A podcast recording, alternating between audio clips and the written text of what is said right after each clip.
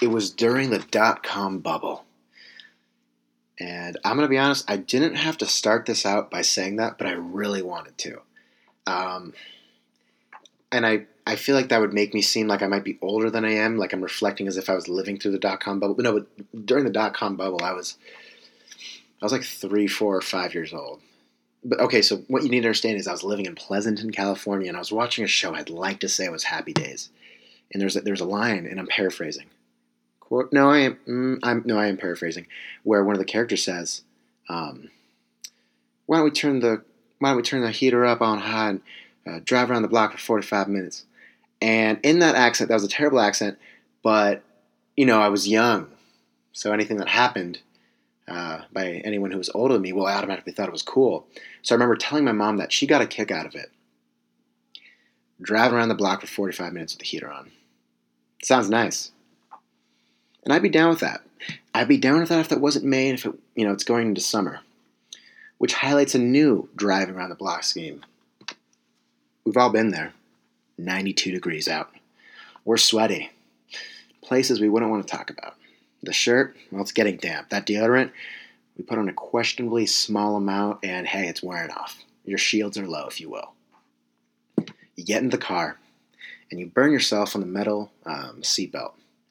You're a little aggravated already, and then you sit back, and your, you know, the bottom part of your arm hits the leather seat, and it's way too hot, and you're like, ah, this is not where I want to be right now. You're, you're frustrated because we do not live in a time where cars just don't overheat. And that too, I, you know, what I know of like where you can kind of temper, temperature control your car. I don't look, I'm, and I'm not big on that. I'm just saying from what I know right now, um, I don't think that's a thing. If it is, um, this is a message to Mr. Musk. Let's make that happen. No, um, but you're in there. It's hot. Everyone's cranky, and you do one thing almost automatically. Well, one usually windows are down. And then, disregarding anything by the way of being efficient, we crank the AC all the way up, or at least I do. And well, you know what? Here's my thing. I love, I love it when it is way too hot out. When it is way, way too hot and you are in a car with sweat going down the sides of your face. Your whole body, for some reason, is moist, well, sweat, and you crank that AC on high, full blast, the lowest setting, the, the coolest setting, if you will. I love that. I am all about it.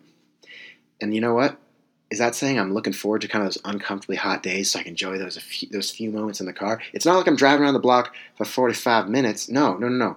It's when I'm going from point A to point B. Look, I might be going from maybe maybe I'm outside, and for some reason, maybe I chose to hike when it's 95 degrees out. For some reason, um, and I'm looking forward to kind of getting get home, maybe in more of a temperature controlled environment. Maybe I'm looking forward to going, you know, to a place with legitimate AC, and I hop in there and kind of cool down for a minute. Get maybe get a glass of iced tea maybe ice cream, maybe shaved ice. And obviously, I'm looking getting to the point A to point B. All I want to do is get out of this hot situation and get to a more controlled environment. And I really think it's in that transition from point A to point B that it's so easy to forget the going. You just want to get there. But I very much encourage people let's live in that moment where the AC is blasting. The sweat, it's and the air's coming so fast, your sweat is literally being, being pushed past your face your hair's a little whack. The product that you had, it, doesn't matter because it's, it's been sweated out. Uh, you know, that, that, that burn you got from the, the seatbelt, well, it's, it's going away. It's a little red, but it serves as a reminder not only to be more careful when you put in your seatbelt, but oh my gosh, it's hot out, but I've got my AC. And that's the matter of fact, isn't it? Leather seats in the car, the steering wheel, a little too hot to grip. But you can't wear mittens or anything because it's you know it's hot, so it's, that's a bit of a predicament in its own right. But when that AC comes a blast, and I'm not saying we drive around the block for 45 minutes. I'm not even saying in a southern accent, which is what I heard that originally back in the dot com bubble. I believe the show was Happy Days, but that's that's beside the point. The point being,